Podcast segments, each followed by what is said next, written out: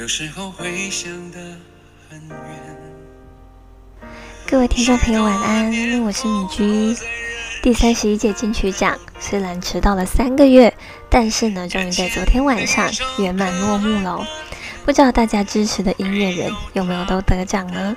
金曲奖向来呢是每年在音乐圈中各个音乐工作者都非常关注的盛事哦。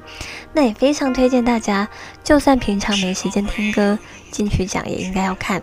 因为当你好好的从头到尾去收看这整场典礼。包含入围 VCR 都不要错过的时候呢，你就会从唱名入围者的音乐片段里面找到很多好歌哦。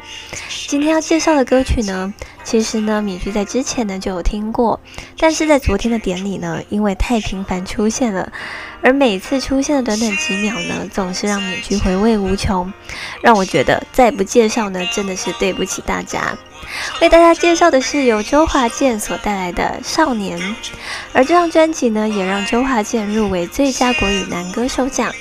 以及录音混音工作人员帅气摘下最佳演唱录音专辑奖。而我们国民歌王呢，周华健所演唱的这首《少年》，更是由黄金阵容黄韵仁老师、黄婷老师所精心打造的词曲。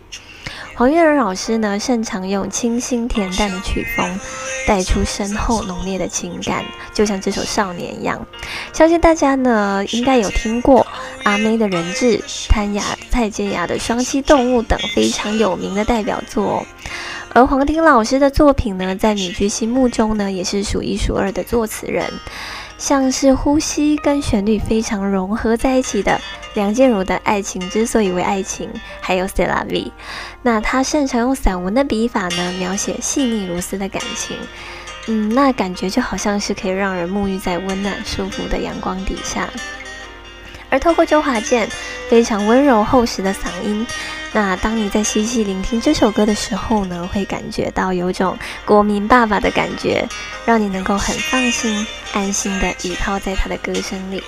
带你一起来收听这首周华健的《少年》，The Younger Me。